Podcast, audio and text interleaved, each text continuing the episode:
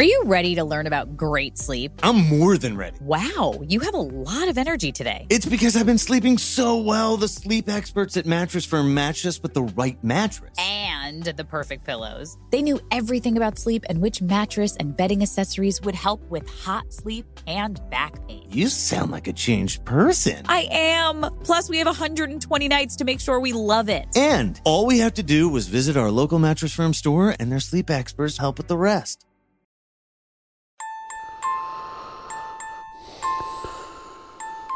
I think sleep has uh, certainly come a long way, uh, particularly as very many luminaries in the field have gone from the basic mechanisms of what's going on in the brain, what circuits and what neurotransmitters are being released and at what times, all the way up to, well, how is sleep actually affecting us? How does it affect our mood or decisions to what we eat during the day? How does it affect our metabolism?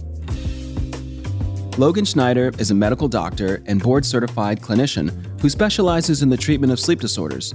That includes things like sleep apnea, narcolepsy, insomnia, restless leg syndrome, sleepwalking, and REM sleep behavior disorder.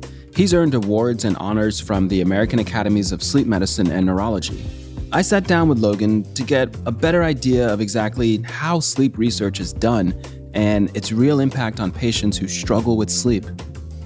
The nice part about being a sleep specialist is that you get to benefit from a community of all these different types of clinicians that are interested in sleep. I went by path of the neurology residency training, but you can come through internal medicine, pediatrics, family medicine, anesthesiology. Then once you've done your primary training in residency, you then typically do a year or maybe two year sleep and research or just sleep uh, clinical sleep fellowship that specializes you by learning everything there is to know really about sleep in that one year and then go and take your examinations and get certified, and then you start practicing sleep, hopefully. I also reached out to Chris Winter. He's a medical doctor with years of experience in the field. He's a neurologist and a sleep specialist who authored two books The Sleep Solution and The Rested Child. He gave us some additional insight into this field and how it continues to evolve. One of the nice things about the changes in technology is that has taken different shape as time has passed. So the original sleep studies we did, I mean, if you talk to all the people who were sort of the first generation sleep doctors, and we're not that far removed from them, those sleep studies were very primitive. I mean, they were sort of experimenting with this. They were trying to figure out were there ways to capture information about sleep. And that's changed to the point where a lot of the sleep assessments that we do in individuals happens in a person's own bed. We've had an interesting journey so far, talking extensively about the science of sleep and showcasing examples of people with very unique sleeping patterns and challenges. Today, we're going right to the source, to the sleep researcher. We'll find out what it's like being at the forefront of one of the newest and most interesting fields in healthcare.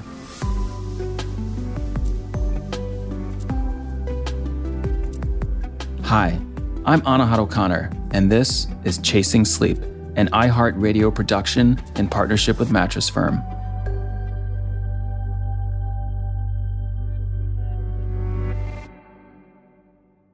About a year ago, I decided I was going to visit a mattress firm in every state of the union.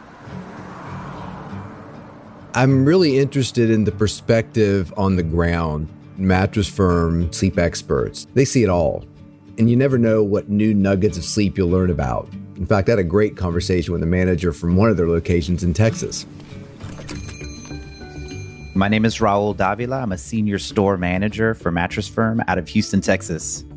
It's interesting because throughout the years, right, you you start to see all walks of life and all the different issues that are out there. So actually seeing guests come in with those issues, saying that they're not sleeping at night, that they're not getting the recommended amount of, of hours of sleep, that they're being impacted at their jobs. Firsthand, hearing those stories from my guests really puts it in perspective. People are not sleeping well, and it all starts with what you're sleeping on. I mean, that has a huge advantage on getting the sleep that we all need. So I find it really interesting to talk to the sleep experts about and what do they see? What kinds of problems have they been confronted with? These individuals are using their pretty profound expertise. I mean, they get hundreds of hours of sleep training to do more than just sell a mattress. They're really trying to help people solve sleep problems. Whether your sleeping habits are common or uncommon, we have the curious researchers to thank for blowing this relatively new science completely open. When I sat down with Logan, he was enthusiastic about his work and eager to tell me all about it. So, put us in your clinic. I'd love to know what it's like. Yeah, well, it's a mostly outpatient clinical practice, which is really nice about sleep medicine. Like, there are virtually no sleep emergencies that I can think of, and certainly don't get called in. The nice part about sleep is you get to, I feel that you get to spend a lot of time talking to people about their history because that's a significant portion of the evaluation of sleep disorders, right? There isn't much of an examination that you can do for sleep other than the actual in lab or home sleep study or some other diary or other measure. So it's really gathering a story, getting to understand people's experiences. And the things that we do on our sleep are really astounding eating tubes of toothpaste or driving cars, all sorts of crazy stuff. So it's really interesting to hear people's experiences with sleep that we never thought possible. We all experience sleep, a lot of it. And so we think we're quite expert at it, but every day I get a surprise. Very interesting to think about how important the story behind each sleeping problem is, which makes sense considering how specific and unique each person's sleeping circumstances are. Chris found the same thing to be true in his own practice. Getting the patient's side of the story is one of the most important techniques for finding out what's going on with their sleep. It won't give us the whole picture, of course, but if it just rules things out, it's useful.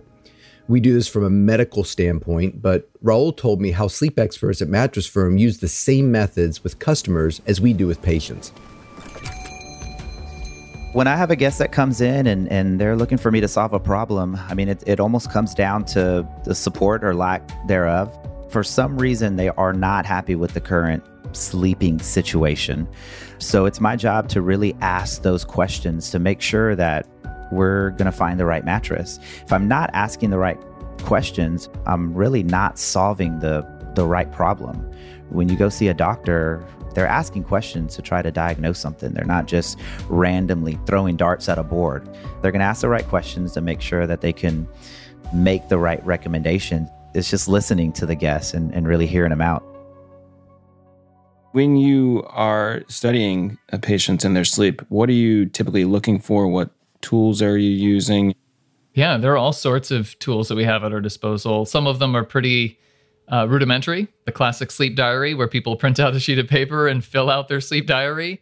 Maybe that can be supplanted by some helpful objective monitoring through various technologies, things like an actigraph, which is a watch almost like a standard sports or sleep fitness tracker where it tracks movement and light sometimes uh, that helps us understand patterns over time that can complement a sleep diary.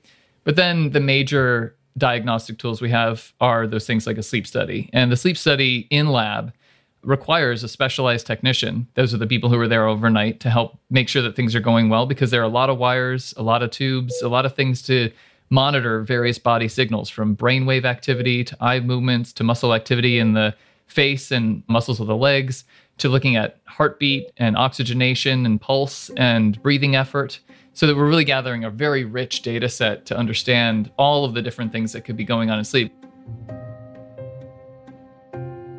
These sophisticated ways to measure our bodies and our brains while we sleep clearly require equally sophisticated training. But it seems like there are also multiple ways to dive into this field. I mean, I personally have learned a whole lot about the science of sleep just by doing research as a journalist and by interviewing experts like yourself. Absolutely. There are obviously doctors like Logan and myself who specialize in the medical realm of sleep. But the beautiful thing about this science is there are multiple avenues to approach it from a journalistic approach, as you mentioned, and a number of other ways. In my conversation with Raul, he told me how he and other in store sleep experts complete over 200 hours of training. Can you tell us more about your training as a mattress firm sleep expert and what it involves? Yeah, absolutely. So when we when we use the term sleep expert, we don't use it lightly at all. There's hundreds of hours of hands-on training that we do here in the store. And we talk about the quality of sleep, we talk about the type of mattresses we have, how we can connect the two, and how a mattress can help increase the quality of sleep. We're the only ones that are really diving in to learn about sleep and you know how that can benefit you and, and what can happen if you don't get the right amount of sleep. There's so much out there on sleep that we still don't know about. But if we can pair what's happening with my guests to a certain mattress and a certain feature, I think that's when we get that aha moment where, you know, that's exactly what's happening to me. And this is exactly what I need. We'll be right back after a brief message from our partners at Mattress Firm. This is all just so fascinating. I feel like I'm on my way to becoming an expert in sleep. You're going to need to know a lot more for that. The sleep experts at Mattress Firm have over 200 hours of training. What? I didn't know that. No wonder it was so easy for them to help us find the perfect mattress and bedding accessories. And so quick. That too. I've never been matched like this before. It's perfect. They knew everything about sleep and which mattress and bedding accessories would help with hot sleep and back pain. Now we get to try our new mattress out for 120 nights to make sure we love it. I could spoon you, you could spoon me. Our five year old could sleep in the bed, our two year old could sleep in the bed. We could try out lots of different ways just to make sure that we love it. And Mattress Firm carries high quality mattresses for every price point. I have already been getting the best rest, honey. And if you have any questions, we can visit our local Mattress Firm store or find 24 7 help online at mattressfirm.com. And their sleep experts will help with the rest.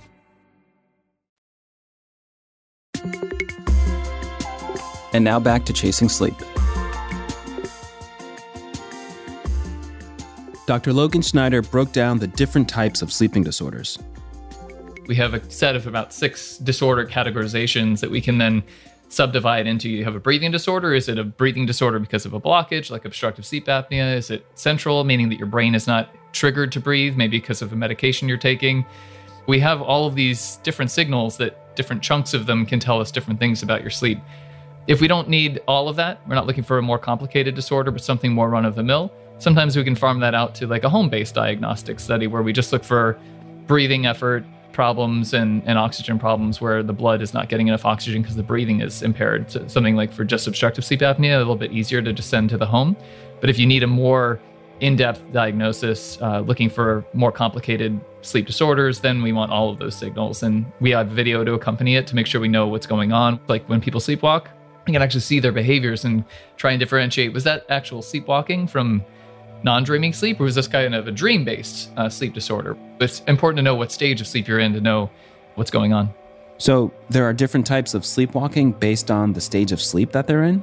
Exactly. And it could even not be standard run of the mill sleepwalking, which is a relatively benign disorder, unless it causes problems like somebody driving a car while asleep. But then we are trying to differentiate what's going on in your sleep, right? People come to us and say, hey, I'm doing this weird thing, and we're we don't know. We can't know unless we're actually looking at what your brain is doing, and that's really where capturing it on a video and also looking at all these biosignals all at once can help us differentiate that. And with insomnia, for example, what are some of the sort of common things that you see causing that? Is it going to be a person's, you know, their sleep environment, or is it typically stress or anxiety or their job, or do you see common uh, sort of themes underlying people's insomnia? Yeah, there are a lot of commonalities. In general, in sleep, and particularly for insomnia, there are various constructs, various groups ascribe to different you know, ways of thinking about this, but one common model is called the 3P model, where somebody might be predisposed, it might be your genetics that predisposes you to having sleepwalking, similar type of thing here. So that's the predisposition. And then you have a precipitating factor often. One big precipitating factor for a lot of people actually happened to be the pandemic. Was it the stress of the pandemic? Was it the change in your schedule, even the opportunity to sleep more uh, that actually caused you to develop an insomnia? So then there's that precipitating event that causes the insomnia to happen. And then after that, when we see insomnia eventually come to us in the sleep clinic often, because that's an acute insomnia, something triggered it, you had a bad night. Everybody has a bad night here and there. But when it becomes chronic and lasts for a long period of time, that's where we have to worry about these factors that perpetuate it. That's the third P things that people are doing in response to their insomnia that then keep it going on. So some people will stay in bed a lot longer, hoping that sleep will come. And unfortunately, that inherently induces an insomnia. If you need six hours of sleep and you're in bed for eight hours, well, guess how much insomnia you have? Two hours. So people will do different behaviors or even have thought patterns, right? Even the bed alone will make them anxious about going to bed. And so they're terrified. Like, oh man, am I going to be able to sleep tonight? So it's these thought patterns, and behaviors that keep it kind of rolling on. It sounds like Pavlovian uh, conditioning. I was just about to say that. I was going to say one of the most common things is referencing Pavlov's dog, is people create ah. this association with bed that is actually both physically activating as well as cognitively and emotionally activating. So they actually, just even being in bed, stimulus control is one of the things that we use is to separate the stimulus of the bed from the sense of wakefulness. And if we can effectively do that, people then start to get used to, oh, the bed is for sleep again. So yeah, it's exactly Pavlov's dog. You got it. So you have to retrain their brains to view their their bed as not a place of stress and anxiety and, and insomnia, but a a sanctuary of sleep. A sanctuary of sleep is definitely my new favorite term for my bedroom. And it really highlights just how important being physically and mentally comfortable is to our health. Throughout this series, one of the most fascinating aspects of sleep science that we've looked at is the amount of power that our brains have to perform certain functions completely on their own. And one of the best examples of how overwhelmingly strong our mental capacities can be, even on autopilot, is the disorder that many people suffer from, known as sleepwalking. You know, what are some of the common things that you see when people are are sleepwalking and, and what is the cause of sleepwalking generally speaking? Yeah, well, we don't know what the underlying cause of sleepwalking is. It just is that some people have a tendency to do it and others don't, uh, which would suggest that maybe there's a uh, underlying genetic predisposition. It might be that their body doesn't do a good job of suppressing motor activity or doesn't do a good job of waking up fully when it starts to do motor activity for example right? So it could be something in that like kind of pathway because to sleep you have to maintain sleep while you might actually have brain activity that would suggest wake for example. But what can trigger sleepwalking typically are the things that you might see like I had in residency. So excessive amounts of deep slow wave sleep that can come from chronic sleep deprivation. Uh, sometimes drinking alcohol can be a trigger for it. Another thing that makes it more likely to have a sleepwalking event, for example, is being a kid. They have an awful lot of slow wave sleep. And so, probability would be if you have more of the slow wave sleep and your brain hasn't matured enough to have all of these systems working together to promote stages of sleep or states of sleep, then there's a higher chance that they might actually have an event where they sleepwalk, right? Like the trigger could be in them a bladder feeling full and they have to go to the bathroom, but it happens to be right in the middle of the deepest part of sleep where they're the most inactive. Well, that triggers them enough to become awake, but not conscious. You have to be in the right state. So if you have more of that state, the deep sleep, then you're more likely to have an event. And if you have a trigger in that state, well, then it's more likely that you're going to precipitate an event. About 10% of people, though, will have a sleepwalking event about once a year or so. Oh, wow. And does it usually the person uh, themselves who's becomes aware of it, or is it, you know, sort of like sleep apnea, like with myself, where it's a partner or, you know, bedmate who brings it to the person's attention? Yeah, it's it's about a, a mix. If somebody has something very clearly out of place or out of order, that might be a good indication. For example, with the sleep eating, uh, some people come to their kitchen and they're like, "Who cooked this meal in my house last night?" Or they wake up in unusual contents like crumbs are in their bed and they're like, hey, I don't know how these got here. I think that's a good indication to people that something happened at night and it doesn't make sense. They'll check their locks and think that they're going crazy. It's a great buildup for a sci fi thriller, right? And then we now get this bed partner who is a, somebody who can finally observe our sleep for us again.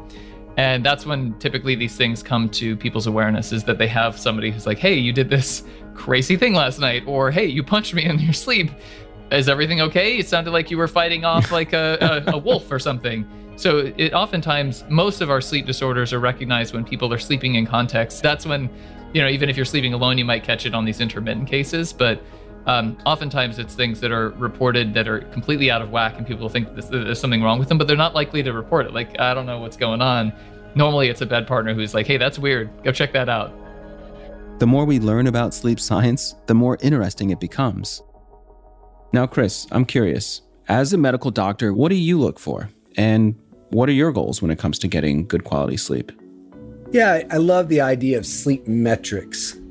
I think the best way for people to really assess their sleep is are you still awake listening to this podcast? Meaning that do you struggle with excessive sleepiness during the day?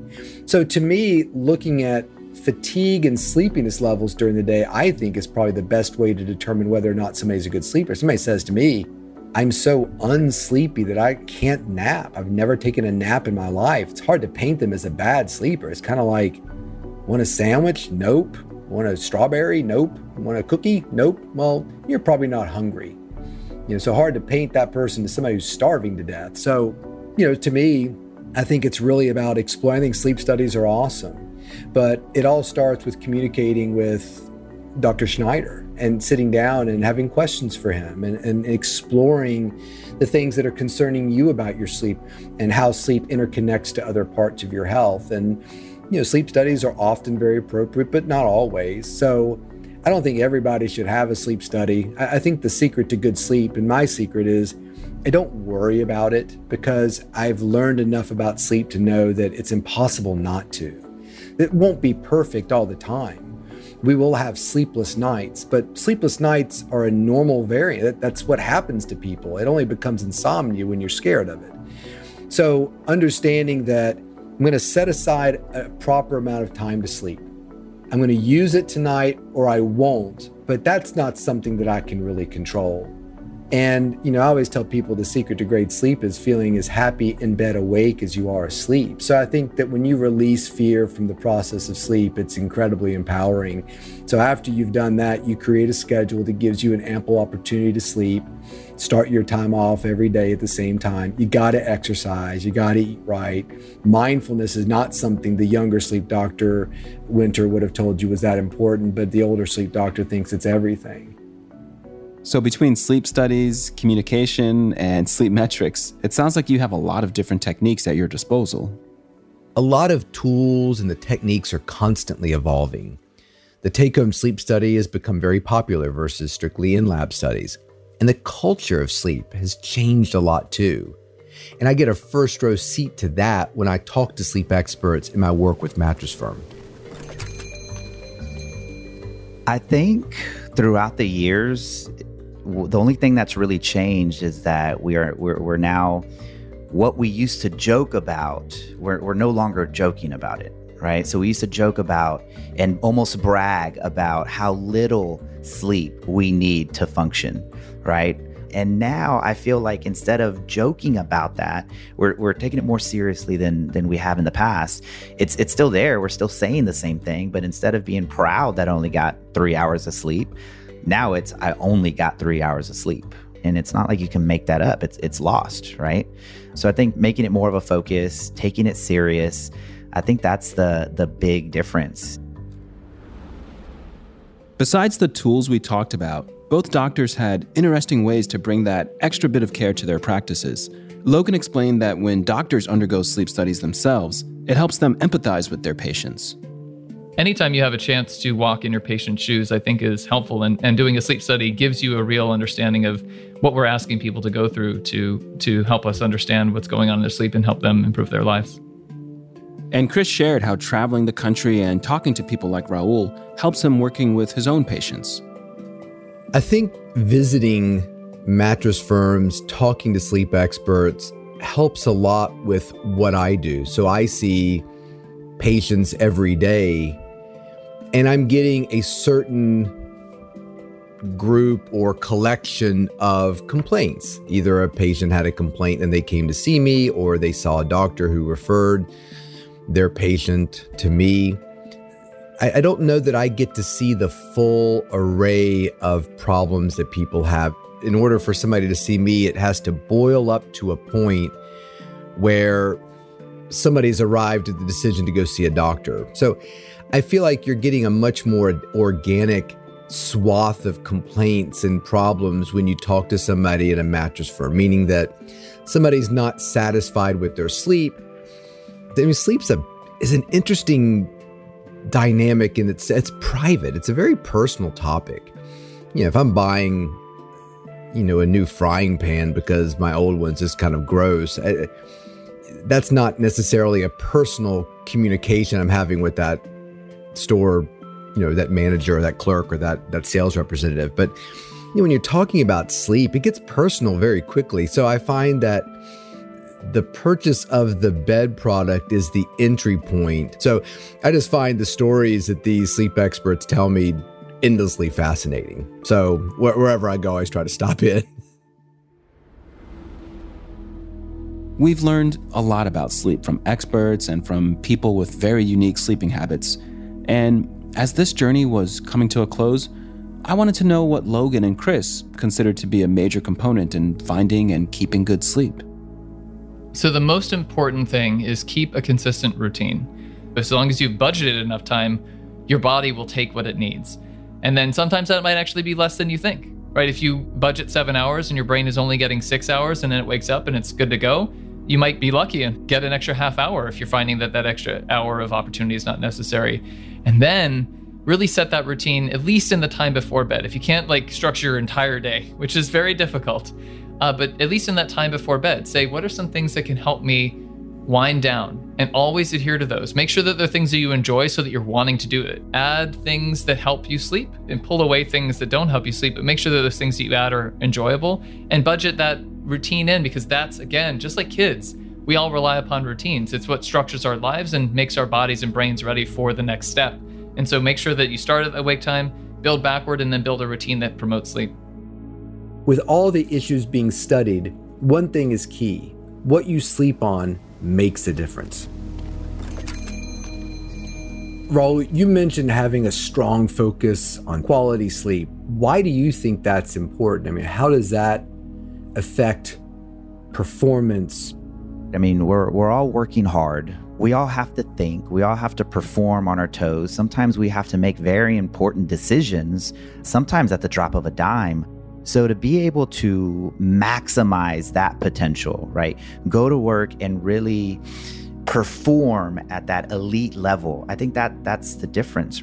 Waking up and not getting the the quality of sleep and going to work and having to make these decisions when you're not at 100% or at your true potential that can have devastating consequences right especially if if you're in a position where you know you have a big responsibility most people think about health when you eat health when you work out but if you're not sleeping right I, I, see it more as a triangle if you're not sleeping well then it's it's it doesn't matter what you're doing in the gym or, or what you're eating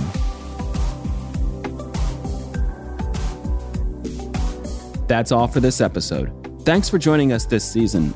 If this was your first time tuning in, make sure to check out our earlier adventures where we looked into the sleeping patterns of a marathon runner, a journalist working around the clock, a former insomniac. How did this all an ER doctor whose normal workday is someone else's emergency, a streamer who spends his nights reaching a global audience of video game enthusiasts, a wildlife documentarian